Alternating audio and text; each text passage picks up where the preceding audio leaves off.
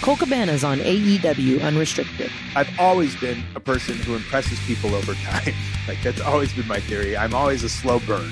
That should have been my name. Slow burn Colt Cabana. So join me and Tony Schiavone for AEW Unrestricted, powered by State Farm. Listen now wherever you get your podcasts. This is Alfonso Davies, and you're listening to BR Football Ranks.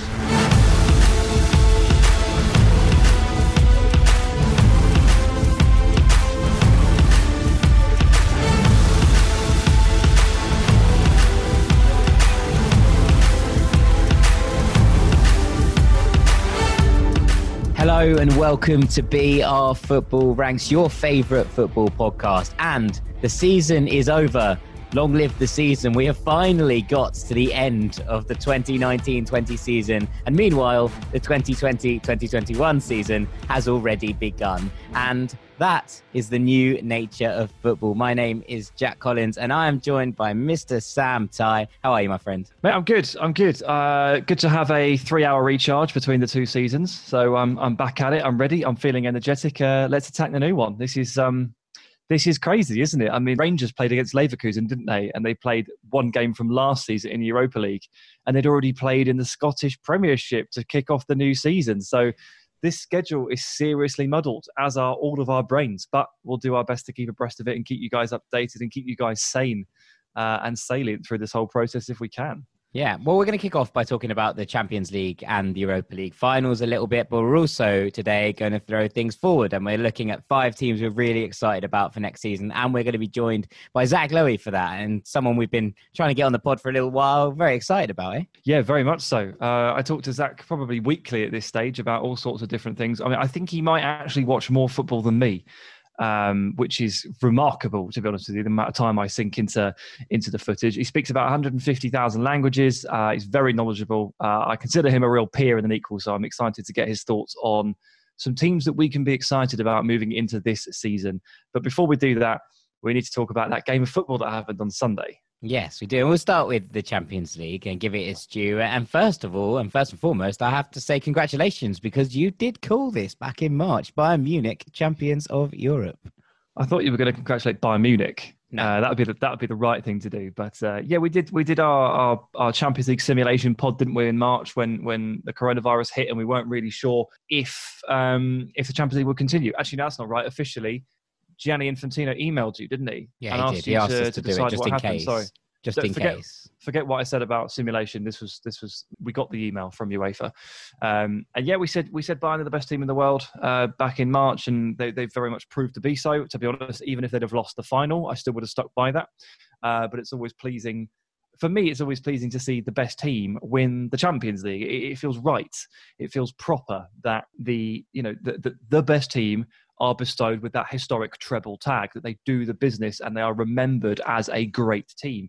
Like we referenced Mourinho's Inter in 2010, Heynckes Bayern in 2013, Barcelona in 2015 uh, under Luis Enrique. The great teams, they stick in your memory and the treble helps cement that. And this Bayern team are worth remembering because they are remarkable outfit. So I'm just really glad that they got what they deserved. And you know the storylines through the season: Manuel Neuer coming back to form, Thomas Muller resparking, uh, Leon Goretzka finding a role, uh, David Alaba switching to centre back, Alfonso Davies, member of the rank squad, blossoming into the world's best left back. Perhaps Andy Robertson might have something to say about that. All over, there've been amazing stories. And it wasn't that convincing in the final. It was tight, it was edgy, it was very testy at times, and it was a bit up and down, a bit end to end in, in, in areas that I really didn't think it should be. Bayern did not do a very good job of shutting that game down, but they edged it as they always do. They've just got that a little bit of something, haven't they? That winning essence that just gets them through those stages, and they win the Champions League. Congrats! Yeah, absolutely. I, I, thought it was quite a good game, you know. And I was on radio beforehand talking about it, and I said I think it's going to be cagier than people expect. I was, I, I did expect there to be more goals than there was. I will be, you know, the first to admit that, and perhaps there should have been more goals than there was with the amount of chances that kind of went begging in, uh, at both ends, really. But it was a very entertaining game of football, and you often don't say that about low-scoring affairs. But this was was very enjoyable. I mean, it was a final. Like, I know that Lisbon had treated us very well up to that point in terms of um, entertainment and goals. You know, we saw and we saw eight two, three 0 all that we saw all sorts of score lines. It had been great. And I know that the Europa League final doesn't really support this theory, but like it's a Champions League final. You're going to lock up a little bit. Um, are going to change. Certain players are going to react to that that environment and that stage, and certain players aren't. And I didn't think I'd be saying this, but Mbappe did not react in the way that we probably expected him to, given he's already won a World Cup. And it was his missed chances in the first half, along with Neymar, that really set the tone for what I think is is basically PSG waking up the next morning and going, "We should have won that game."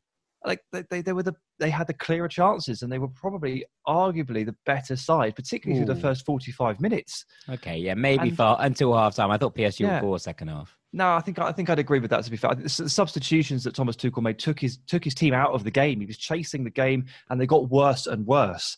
But for the first forty-five, I got to half time. I thought wow, PSG should be ahead in this game. And the first goal in the final, so crucial, right? So important. It's going to set the tone for what happens. And PSG blew their chance there a little bit, I think. Yeah, oh, let's talk about the man who scored that goal, Kingsley Coman. And I know this is a trope that we come back to occasionally, and one of your favourite axes to grind in football. But a PSG youth product coming back to haunt the team that let him go as a youngster.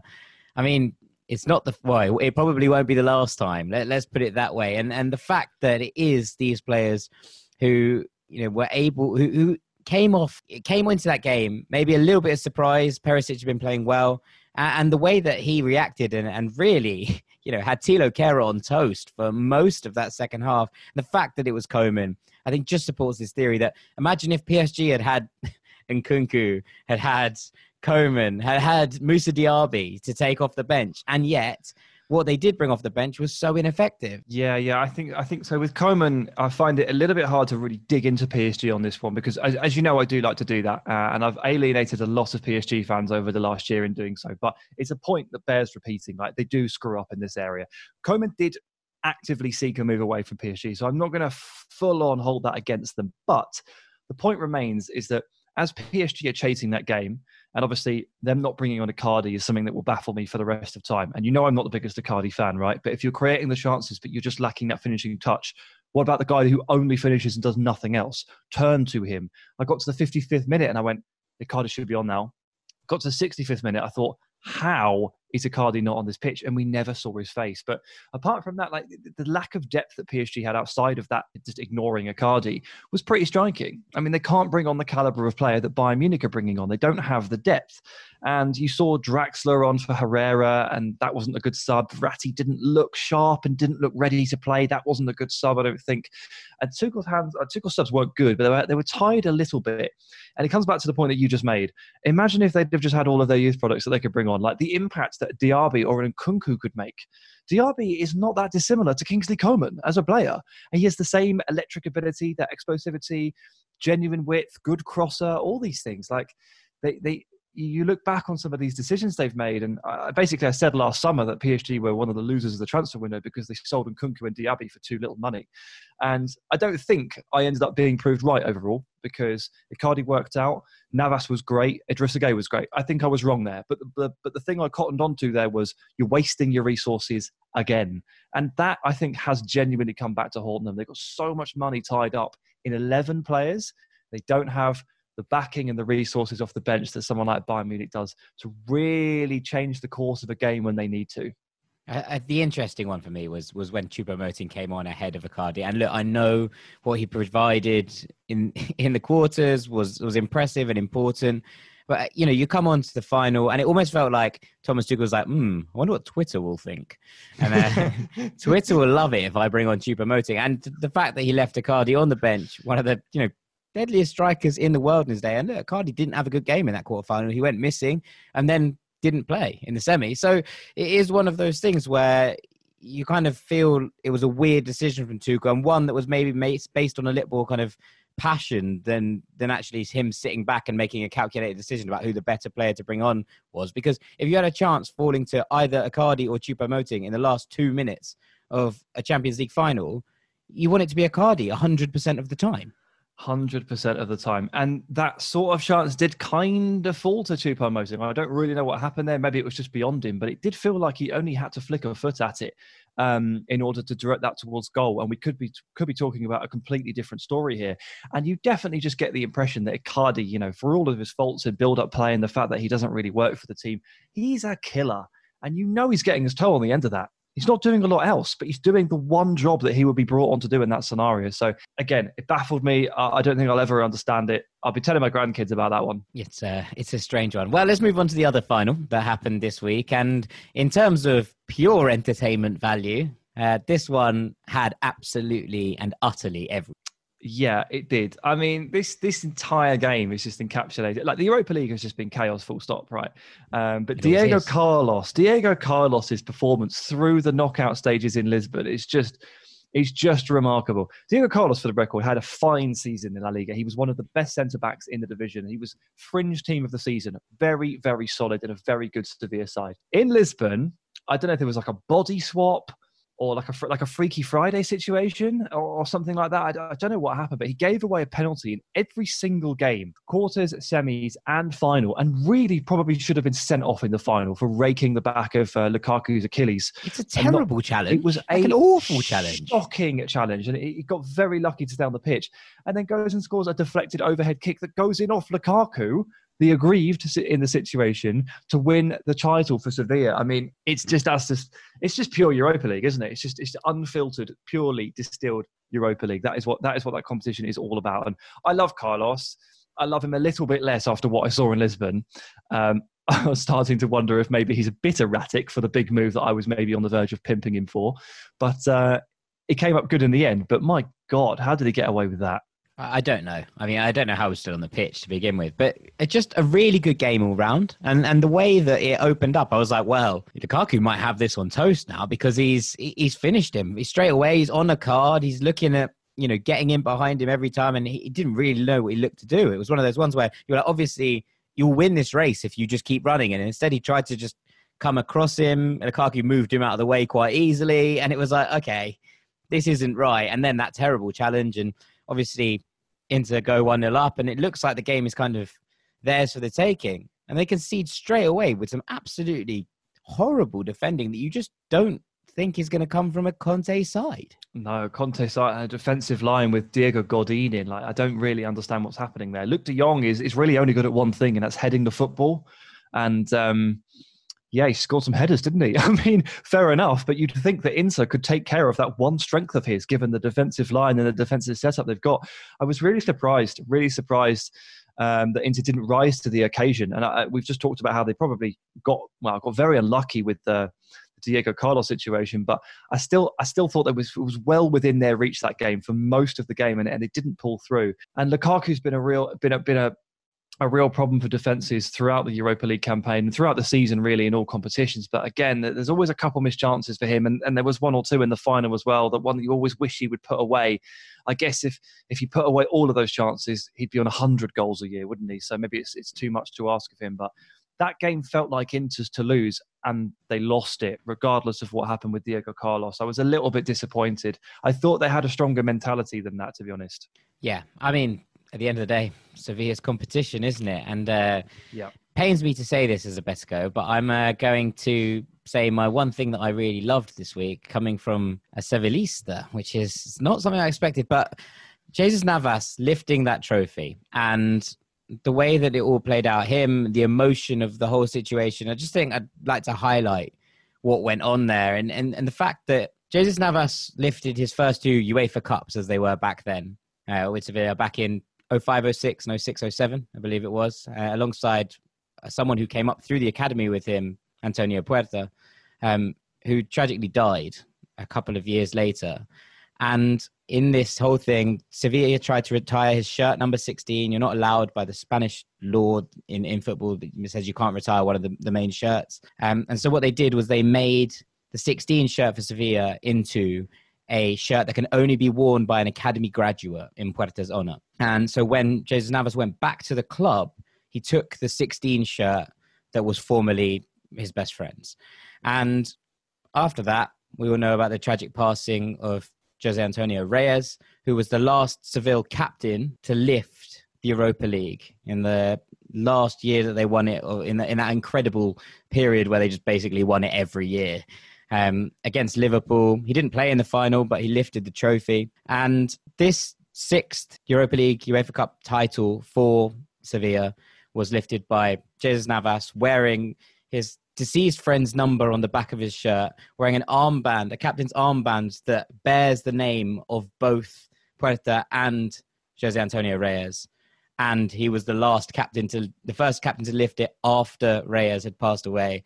And the emotion that must have been at work for Jesus Navas there is absolutely incredible. And so, from a narrative perspective and from a perspective of what an emotional roller coaster he must have been going through for that entire game, never mind the celebrations afterwards, you know, you've got to hand it to him because also, I mean, what a player, what a servant he's been for the club. Uh, and just, it comes across always as, as, as a lovely geezer as well. So, fair play to Jesus Navas, and that'll be the last nice things you hear about Seville from me today.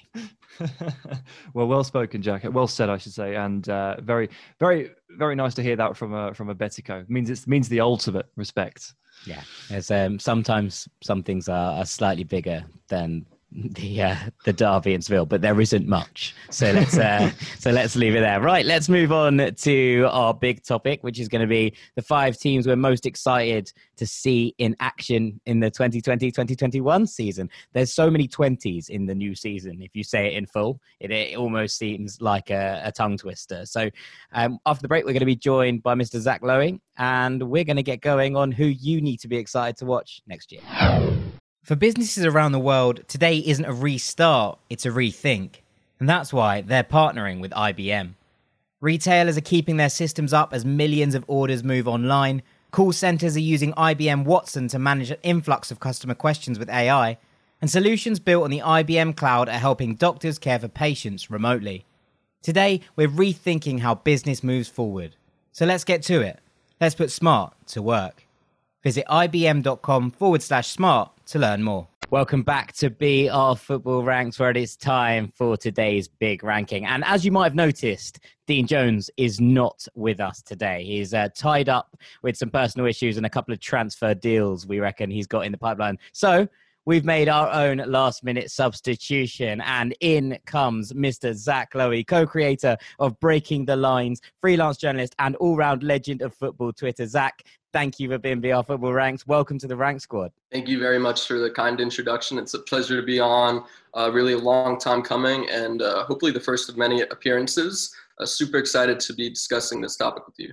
No, absolutely, absolutely. And Sam, I'm going to chuck it to you, and you can uh, set us off. Yeah, first of all, a huge upgrade from Dean to Zach. Uh, fi- finally, we get all three of us are on the same level. Finally, uh, so good conversation this week. It's teams that we are going to we are feeling very excited about, or at least I'm excited about them because it's my list. So I'm going to start at number five, and you're going to accuse me of bias immediately because I work for them. But this just means I'm more in tune with what's happening. I think Southampton are shaping up really nicely for the next season. So post lockdown Premier League table, they were third with 18 points from nine games. They really found their groove under Ralph Hasenhüttl.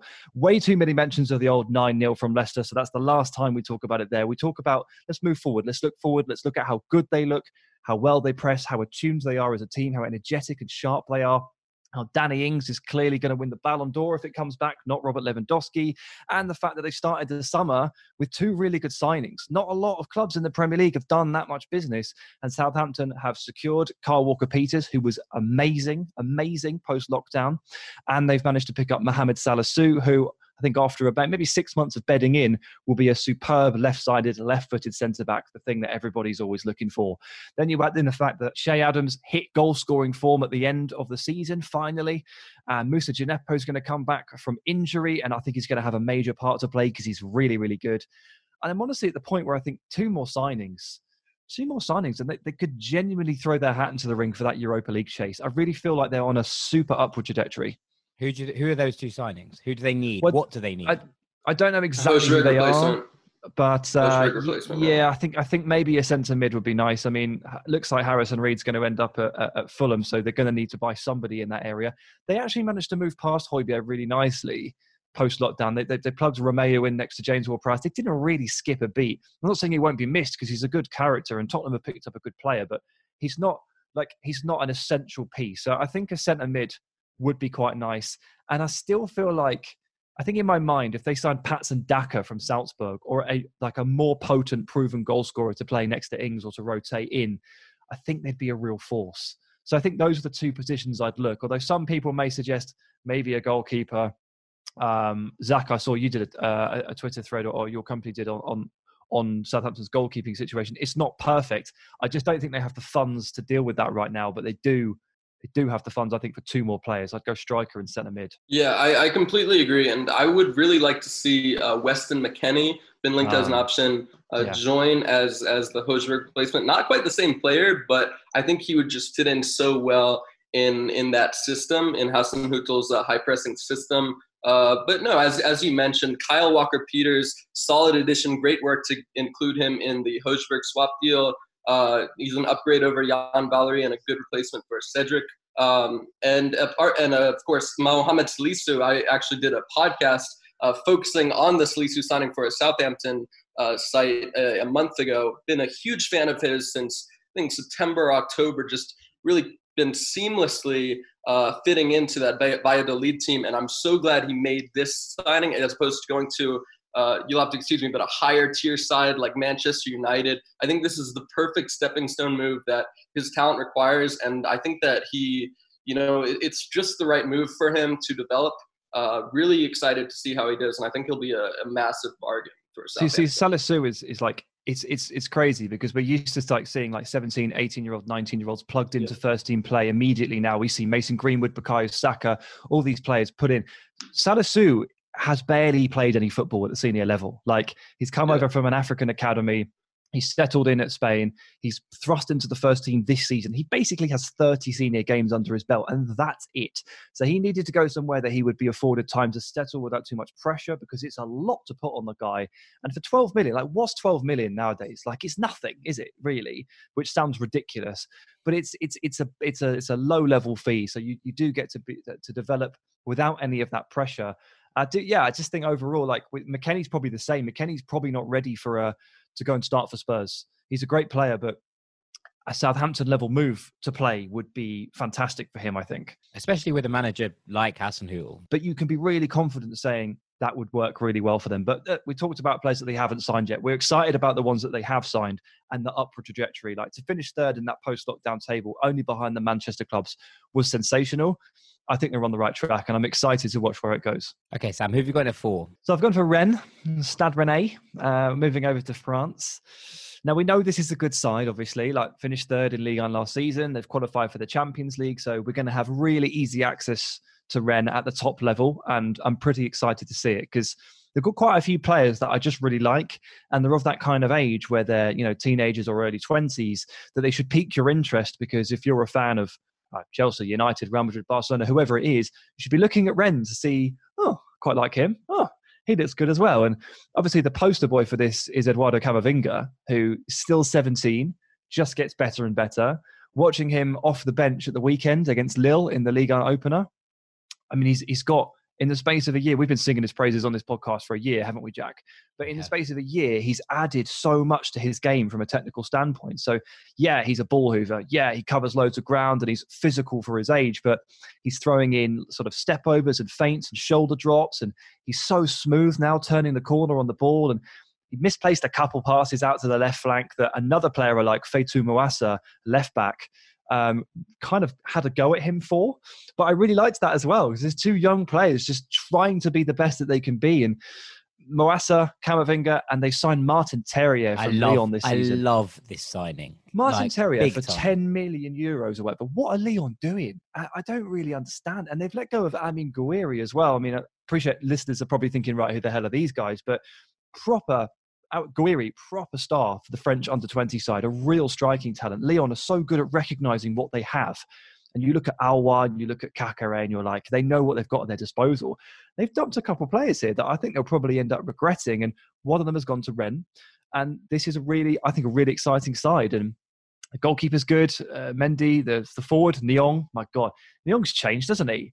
You know, we talk about Patrick Schick and how he developed into like a six foot four target man over the course of two years when actually he used to be a tricky winger. And M'Baye Niang, do you remember when he played for Milan and he was like a speedy winger? He's now like he's a bullish, strong centre forward, a proper number nine, a hold up player.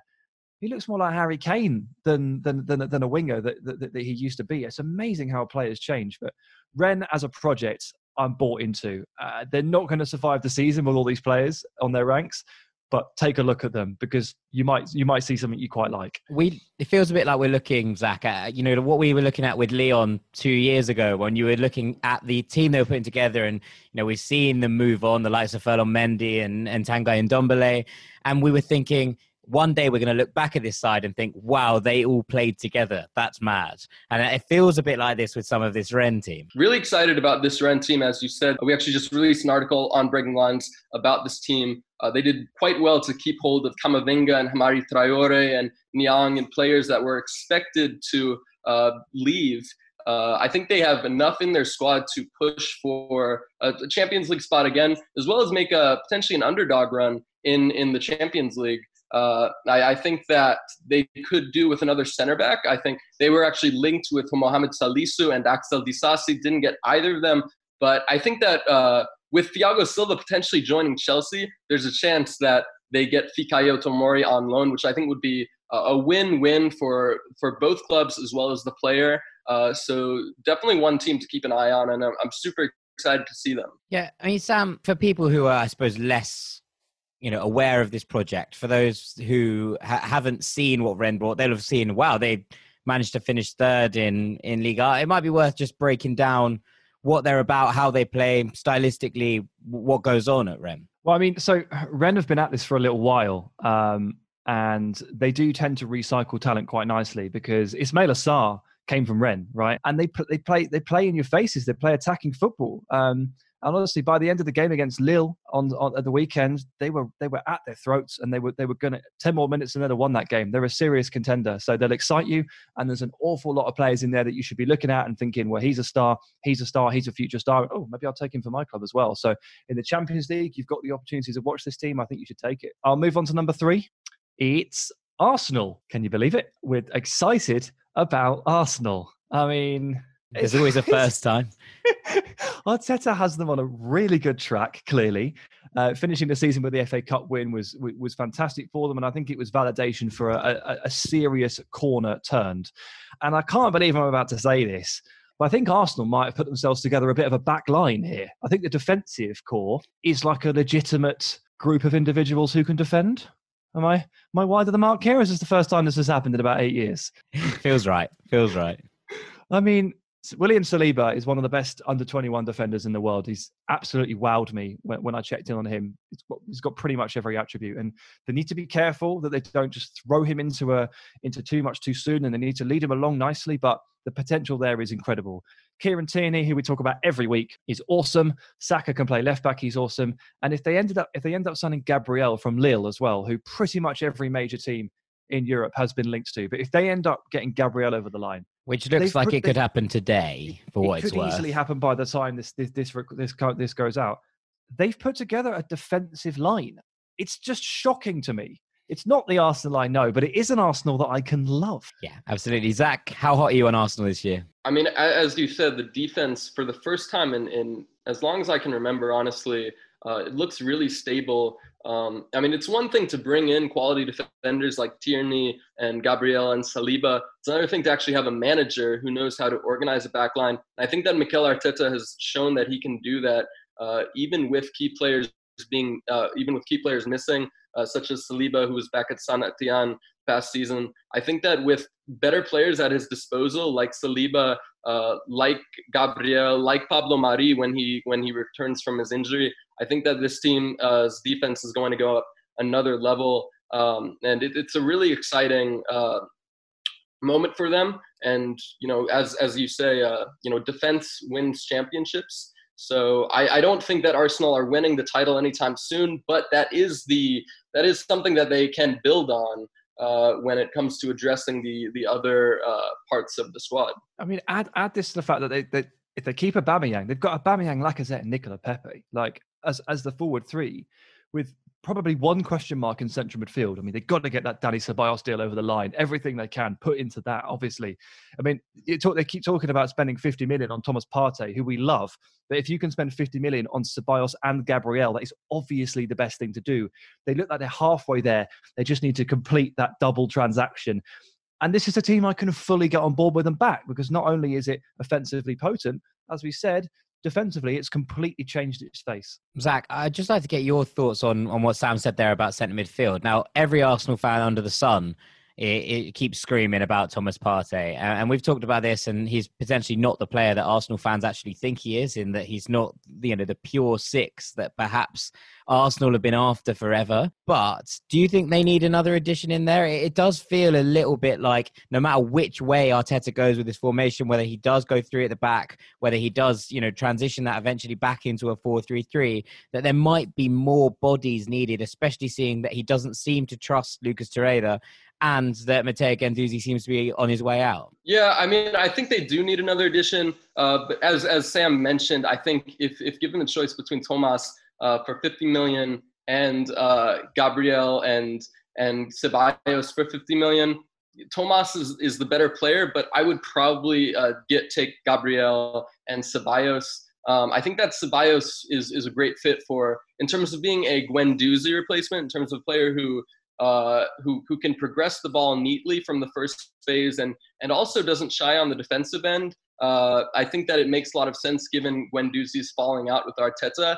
Uh, that being said, I do think they are missing a bit of dynamism going forward. Uh, I think that Aaron Ramsey's departure has definitely hurt them a lot. Uh, even Alex Iwobi's departure in terms of losing that creativity so I don't think that Ceballos is that kind of player to to exploit the final third. I think that they need somebody uh, to to fill that role. It remains to be seen if if, if Emile Smith Rowe uh, can be that player for them. Um, he, he did he did show signs of, of that at Huddersfield Town, but Arsenal is is a completely different uh, story. So you know it remains to be seen. I do think that I'm not sure they can afford somebody like Houssem Aouar this summer, but you know, with Ozil's contract running out next summer, I definitely think that uh, if if Smith if Thoreau can't make that step up, then that's definitely going to be a, a, probably the number one priority for for 2021. It's a tough one. They're, they're they're trying to maneuver. They're doing the best they can. I think I think they're nailing it though. The balance so far is they've done they've done some good stuff. One thing that we haven't even talked about is their goalkeeper situation. I mean, how many more te- how many teams wouldn't trade their situation for Arsenal's? I mean, Emiliano mm. Martinez and Bernd Leno. Uh, I mean, comparing that to you know the likes of Almunia and Cech in previous years, it's just what is happening at Arsenal right now. You know, we talked about it on one of our live commentaries, but Emi Martinez is like he'd he'd start for like 14 Premier League clubs probably as the starting goalkeeper or something like yeah. that. I mean, they Chelsea, just they just yeah they just kill they kill for a, a, player like that, and they've got him as a number two. They've got a tough decision. I mean, I think I think they'll go with Leno, and I think they should. But Emi Martinez at this point, for the first time probably in his career, is probably thinking, I deserve to be a starting Premier League goalkeeper. Yep. And I might I might have to do something about that. But we'll see. We'll see. Talking of number two, Sam, who's next on the list? Number two, nice segue, Jack. Very proud of you. You're getting good at this, aren't you? Um, I'm going to get into Milan on the proviso that Antonio Conte does not spontaneously combust on the street next week, because it does kind of look like that's what's going to happen at this point. He is perennially angry and upset at everything and everyone around him, despite the fact that I think he's been given pretty much everything he's ever asked for at Inter Milan. Um, and I know they lost the Europa League final, but a point off Juventus in the Serie A chase this year. I think for the first time in nine years, I'm going to back another team to win the Scudetto, and it's going to be Inter. Um, as long as Conte stays. I think what they've built for him is incredible. The rise of Alessandro Bastoni at the back through into midfield, the, where Sensi will come back. Look at how good Nicolo Barella has become. He's become like this Arturo Vidal, new Arturo Vidal style player for, for Conte. If he keeps Lautaro and Lukaku together, amazing. He's got Hakimi coming in as right wing back. I mean, that is just a match made in heaven. That's my favorite transfer of the summer. I don't care what happens elsewhere. So all of this, all of this combined with Juventus obviously losing a step, the squad being a bit muddled, and that question mark over what exactly Andrea Pirlo is as a manager that no one can answer. I like Inter for the Scudetto this season. And, you know, Juventus might blow my socks off with a couple of deals coming in over the next few weeks. And they might win their first preseason game 25 0, and I'd change everything I know or everything I say. But right now, Inter, I think the building blocks are there for a Scudetto win. And that makes me excited, not because I dislike Juve, because I don't, but I like it when another team wins the title for once. That'd be good, wouldn't it? Zach, it would make a change. Yeah, no, I think that Inter, uh, I mean, I erroneously predicted them to win the Scudetto last season and it blew up in my face, but I think that obviously the the key is if Conte stays. I can't believe that he's considering leaving just because this is a squad perfectly made for him. Uh, he's just got to take a deep breath and, and deal with whatever's going on behind the scenes, honestly, because you know Allegri is a great coach, but this squad is a lot more suited to Conte's tactics than than Allegri. Um, but yeah, as you said, Sam, I think that Hakimi is one of the best signings of the European transfer window so far. We actually uh, just released an article on the wingbacks flaws, Inter's wingback flaws, and, and why that was so fatal in big games for Inter. But with Hakimi in and, and potentially uh, another left wingback, you know, Robin Gosens has been linked. I think that they have everything it takes to win the Scudetto. And, you know, there's no excuses for Conte uh, if they can get that deal over the line. Uh, really excited to see how, how this Inter team shape, shapes up. I think that they've been linked also with uh, Sandro Tonali, uh, as well as Marash Kumbula from Hellas Verona. So it's really shaping up to be a very exciting team. Uh, I know they've. I know there are rumors that Skriniar could leave, which I think would be a very bad move for them, just because uh, he's shown that he can he can play very well in the back four. Uh, Conte may not be around forever, so they may be going back to a back four soon. Uh, and and above all, he's just a very promising young center back. So I think that, that, the priority needs to be keeping him as well as uh, bringing in a left wing back. And I, I, think they really have all that it takes to win the Scudetto. I mean, Juve are are a, a an ailing giant, and I think that this is going to be the year uh, that that Inter break the hegemony. It does. It feels like it's waiting to happen in the complete opposite way to the way the Bundesliga looks, and you go, yeah, no, no, no one's breaking that Bayern dominance anytime soon. Uh, Serie A feels like the the kind of structure is built to be to be broken this year, and we haven't even really touched massively on on Hakimi, Zach, who is just delightful as a pickup. And and the fit as well. I mean, playing at the right wing back spot uh, in a system that will mask his defensive deficiencies and exploit his his ability going forward. Such a great fit.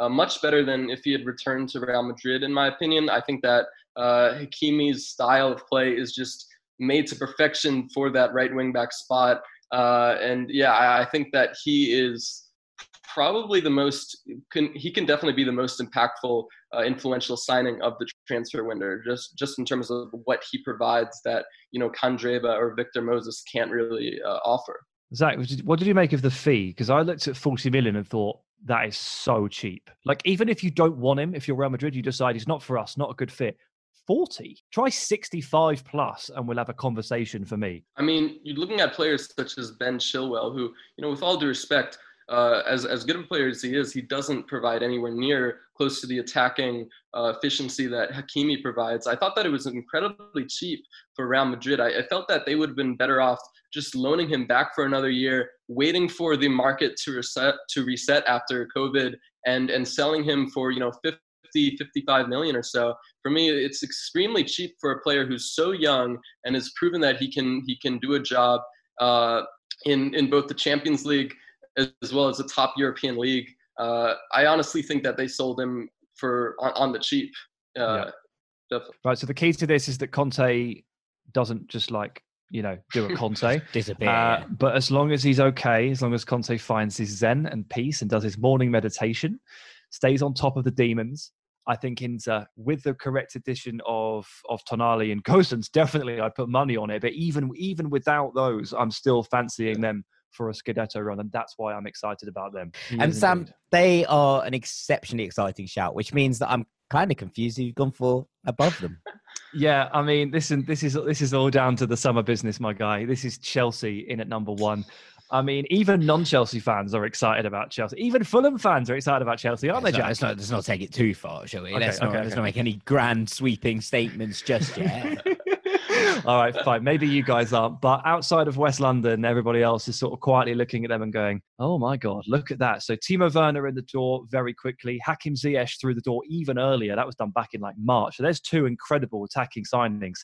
by the time this goes out, Kai Havertz might be a Chelsea player, and that feels genuinely inevitable, as does Ben Chilwell, as does Thiago Silva, as does Malang Sarr. So while loads of other clubs in the Premier League have managed a total of zero signings so far and are counting their pennies, Chelsea are basically going to end the week with probably six new faces. And they've had Werner in nice and early, they've had Ziyech nice and early. Chilwell is obviously addressing a major problem at left back. He's maybe not worth the 50 million that they're going to end up paying for him, but he's a very good player and a huge upgrade on Alonso and Emerson. Thiago Silva is a good bit of experience for their for their defensive line. Malang Sarr, I don't know what role he plays, but he's a good left-footed, left-sided centre back. Havertz is an absolute genius. So is Ziyech, and Werner just scored 34 goals in a season. So you look at this and you think, all right, I'm in let's watch some Chelsea. And that's why I'm excited. Sometimes it just comes down to that. Like, I really want to watch Chelsea. Like, occasionally you think a team's doing so well in the summer and the, the business is so good and you're so intrigued by them, you feel like you want to watch their preseason games.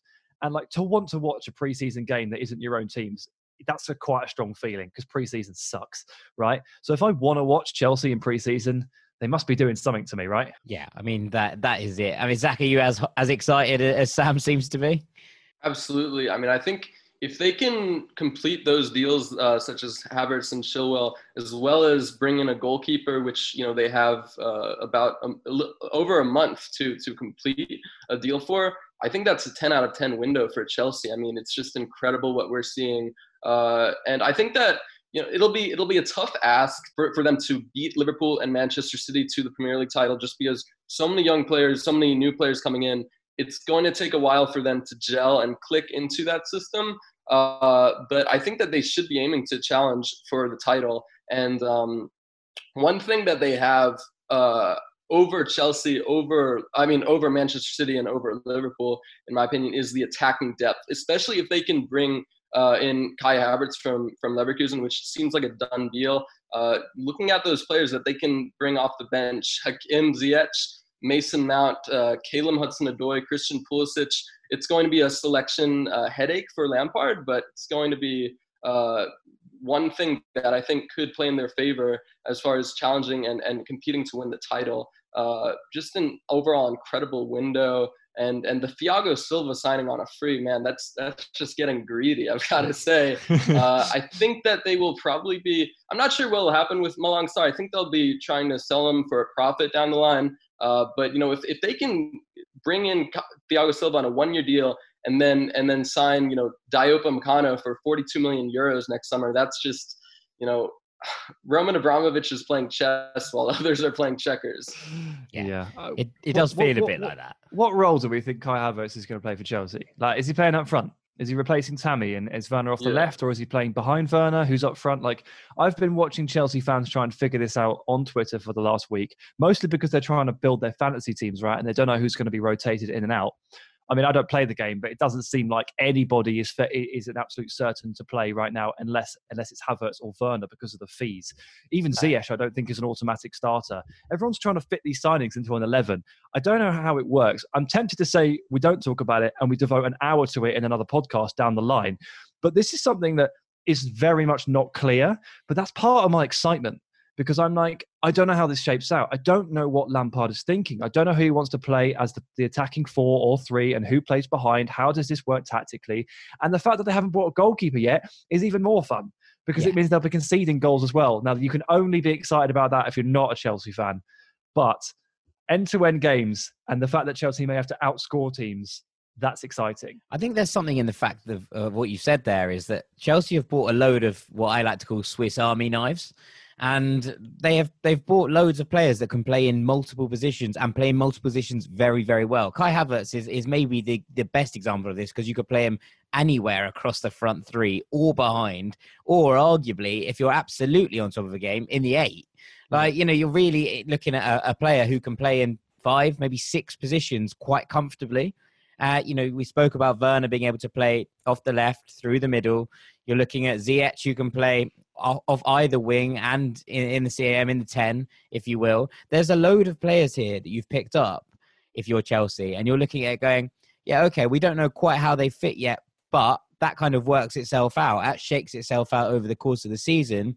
And the fact that players can can be versatile, can move around the pitch.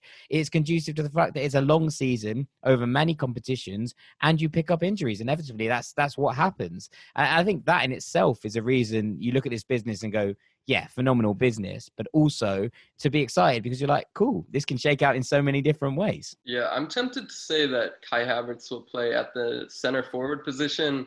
Uh, just because I don't think that Werner has really proved that he can play as a lone center forward. I think there's definitely potential of him playing off the shoulder of Giroud or Abraham.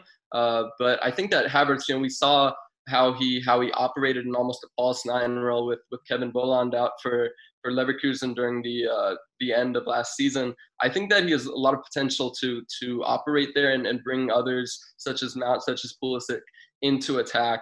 Uh, it's it's just unbelievable what Lampard has at his disposal at his disposal as far as uh, attacking players goes. I tell you what, just to finish this off, it really ramps the pressure on Lampard up because last season was a little bit of a free hit. He was able to bring in loads of young players. It was kind of like a rebuild. You had a transfer ban.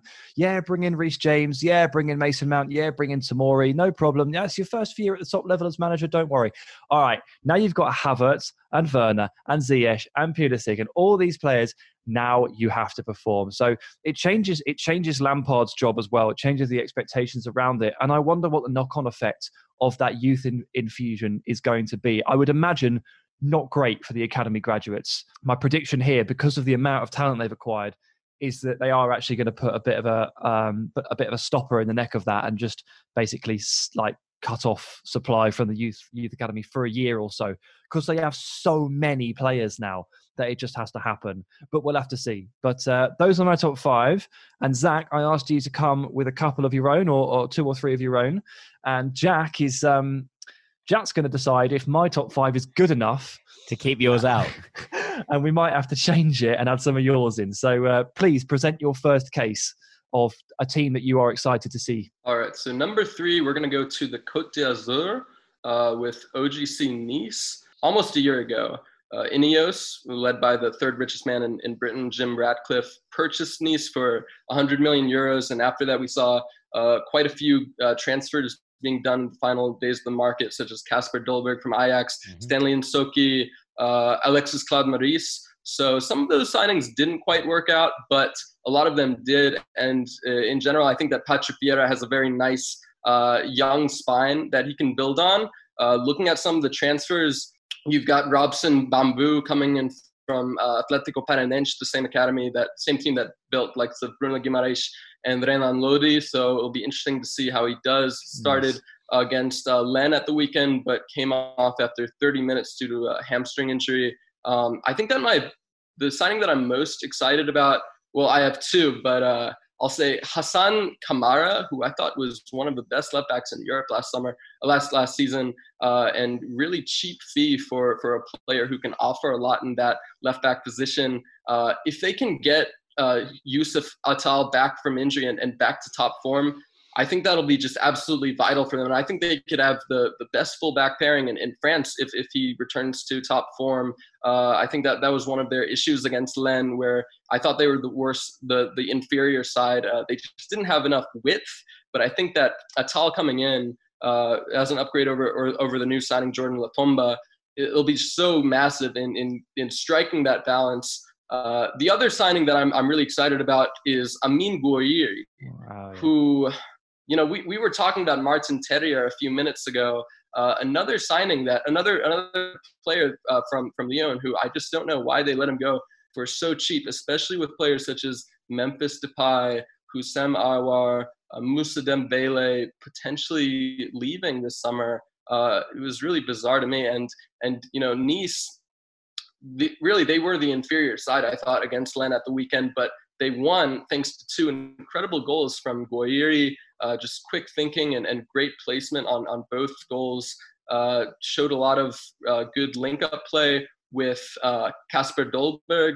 Um, I'm a bit concerned about the, the center backs positions, as I think that letting go of Christophe Hérelle, who was really the only center back who's in his prime, and letting go to Brest, it's a bit of a gamble, relying on Bambu um, to, to make that step up. Also, not convinced about Morgan Schneiderlin. You know, he was great at Southampton, but it's been a while since since we've seen him play. Has, yeah. yeah. And they've got Dante and, at the back still, 36, still yeah. trucking on. Go on, Dante, my son. Love it. I love the fact that he's still knocking around, still guiding the youngsters. I love it. All right, next one. Right. So my next one is Hertha Berlin, who uh, another team that had uh, a, a, huge takeover last summer. I think it was the largest single day transaction in Bundesliga history from uh, Lars Windhorst.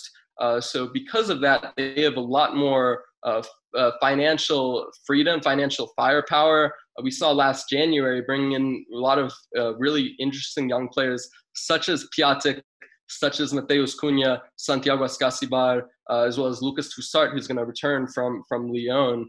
Uh, very exciting team. Uh, they've also brought in Alexander Schwolow from Freiburg, as well as uh, Deyovaisio Zeefuik.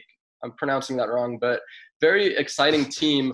And uh, also really excited to see how how how Bruno Labbadia does yeah. in charge. I think that Labbadia, for the most part, has been a good a firefighter, if you will, a good crisis manager, but uh, a bit like Stefano Pioli um, in that he has failed to become like a, a long-term manager who can build a long-term project.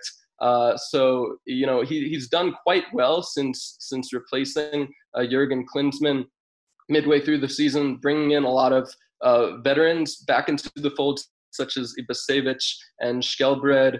Uh, but a lot of those veterans are are departing on free transfers, such as Ibisevic and uh.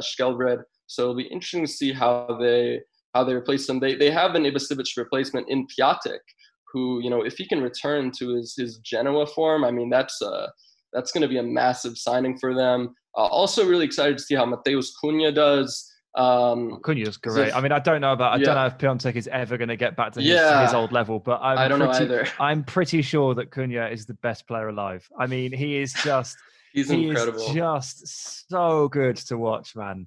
Just such an amazing weaving, dribbling like superstar, like tall, quick, just like the whole package. Yeah. Like we only got to see a little bit of him after joining from Leipzig in January, but what I saw was enough to make me fall in love with him. And he's only 21. Yeah. Like Cunha's potentially potentially a really, really, really good forward moving forward. And uh Hertha have got him. Hertha have got probably, him. Probably the best, him. probably the best non-Bayern player out of the restart. Honestly, I mean, he was just superb to watch. Uh, so you know, it's good. It's a pretty balanced team. You've got Darida probably starting at at the uh, central at the 10 position. Also, some really interesting young talents such as Jordan Torunarigha, Javairo Dilrosun, uh, uh, Mittelstadt, Arne Maier. A lot of interesting players to watch. All right, who's number one, Zach? Number one is uh, a drum roll. Um, number one, I'm going with El Submarino Amarillo, Villarreal.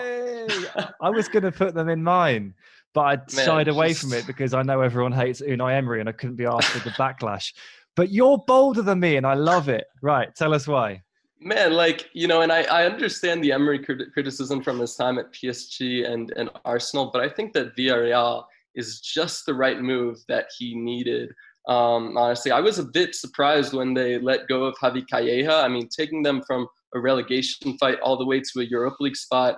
Uh, you know, I, I think that it, it left a, probably left a sour taste in some supporters' mouths. But uh, with that being said, I think that the Villarreal leadership, you know, Fernando Roig and co, they believe that Villarreal's best shot of, of, of getting into the Champions League is winning the Europa League.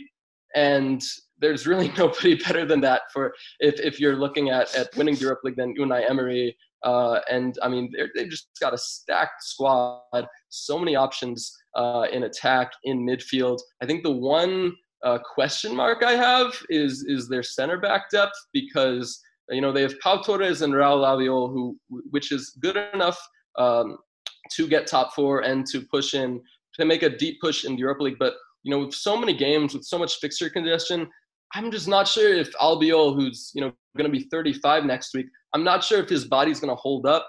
Uh, outside of that, they, they have Ramiro Funes Mori coming back from the injury, as well as uh, Sofian Chakla uh, from the academy. I, I think that if I were to make another signing, I, I would definitely address that uh, their their lack of depth in the center back uh, position. Bit of a problem for Hertha as well. Um, but you know, aside from that, I mean, they've brought in Takefusa Kubo, who is just such love- a delightful player. this. Yeah, we love yeah, Kubo, man. such a delightful player. And like, I, I don't know where he's going to play. I think he could play at the right wing spot. He could also play in the, you know, the diamond hole in, uh, in, in, in the 4-2-3-1 for Emery. Uh, you could see Emery potentially shift to a 4-4-2 and play him as a second striker, but it's just such a great fit, honestly. Uh, they've, they're reportedly close to bringing in Jose Callejon, which would just be the just the cherry on top. Icing on the I cake, mean, right? Yeah, I mean, watching Callejon Yeah. not play in blue would be a bit Yeah. weird for me. He's been he's been at Napoli a long, long time, and I, He I- just he, just like, like with Mertens. Uh, it just feels like one of those old guard, but it's probably time. And I think Villarreal's a really Yeah. nice spot. I think I think if he's playing on the right, I'm not sure Kubo gets on the right, but Kubo could Right. easily get in as the ten or, or on the left hand side. Like it's Or they it's- could it's- go with Iborra in the ten and play direct like they did before. Yeah. It's just a it's just a wealth of options, and I mean I think that looking at the options in attack, Ontiveros, Moi Gomez, Chukwueze. I'm not sure what what's going to happen with Chukwueze if he's going to seek a move abroad or, or challenge for a first team spot, but it's just such a stacked options. We might need to dedicate a full podcast just to discussing the Parejo and Coquelin moves Yeah. Because Valencia, mean- because Valencia are shambles. Yeah, is, is what you're looking for here, Zach. But yeah, um, Valencia yeah. are the public enemy number one of the rank squad. Don't worry, everybody But- already knows. We all But hate if them. Villarreal are the biggest benefactors of that Valencia meltdown, then there's a lot to like about this squad. And you're absolutely right. It was already a squad that we liked a lot. I mean, they've lost Zambo's gone back to Fulham. Um, it doesn't look like he's going to be permanent, given that they've brought in Coquelin and uh, Parejo, which is great news for me. Um, but uh, but apart from that, this squad's just such a like it's such a delight. You look through it and you're like, wow, there's loads going on here, and and I think that in itself i- i- is super enjoyable. And Um, Emery going yeah. back to Spain, where he can get his message across a little bit more cleanly and a little bit more effectively, will probably do wonders for his reputation. But uh, Jack, it's time for you to make the calls, my friend. Yeah. So I've decided that two of yours are coming in, Zach. Oh, We're replacing. We're going to replace Rennes with Nice.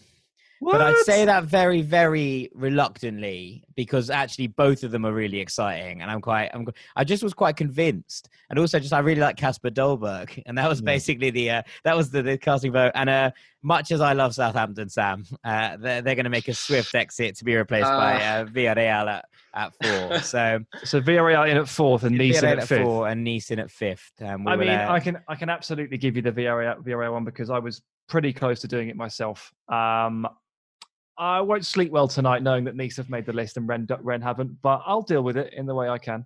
I mean, I mean, just no, Co- Coquelin and Parejo for eight million is just. it's I'm silly sorry, business, but you, you have to include them. You have it's to uh, include them. absolute robbery. Robbery. I Yeah. don't know what Valencia are doing, but there you go.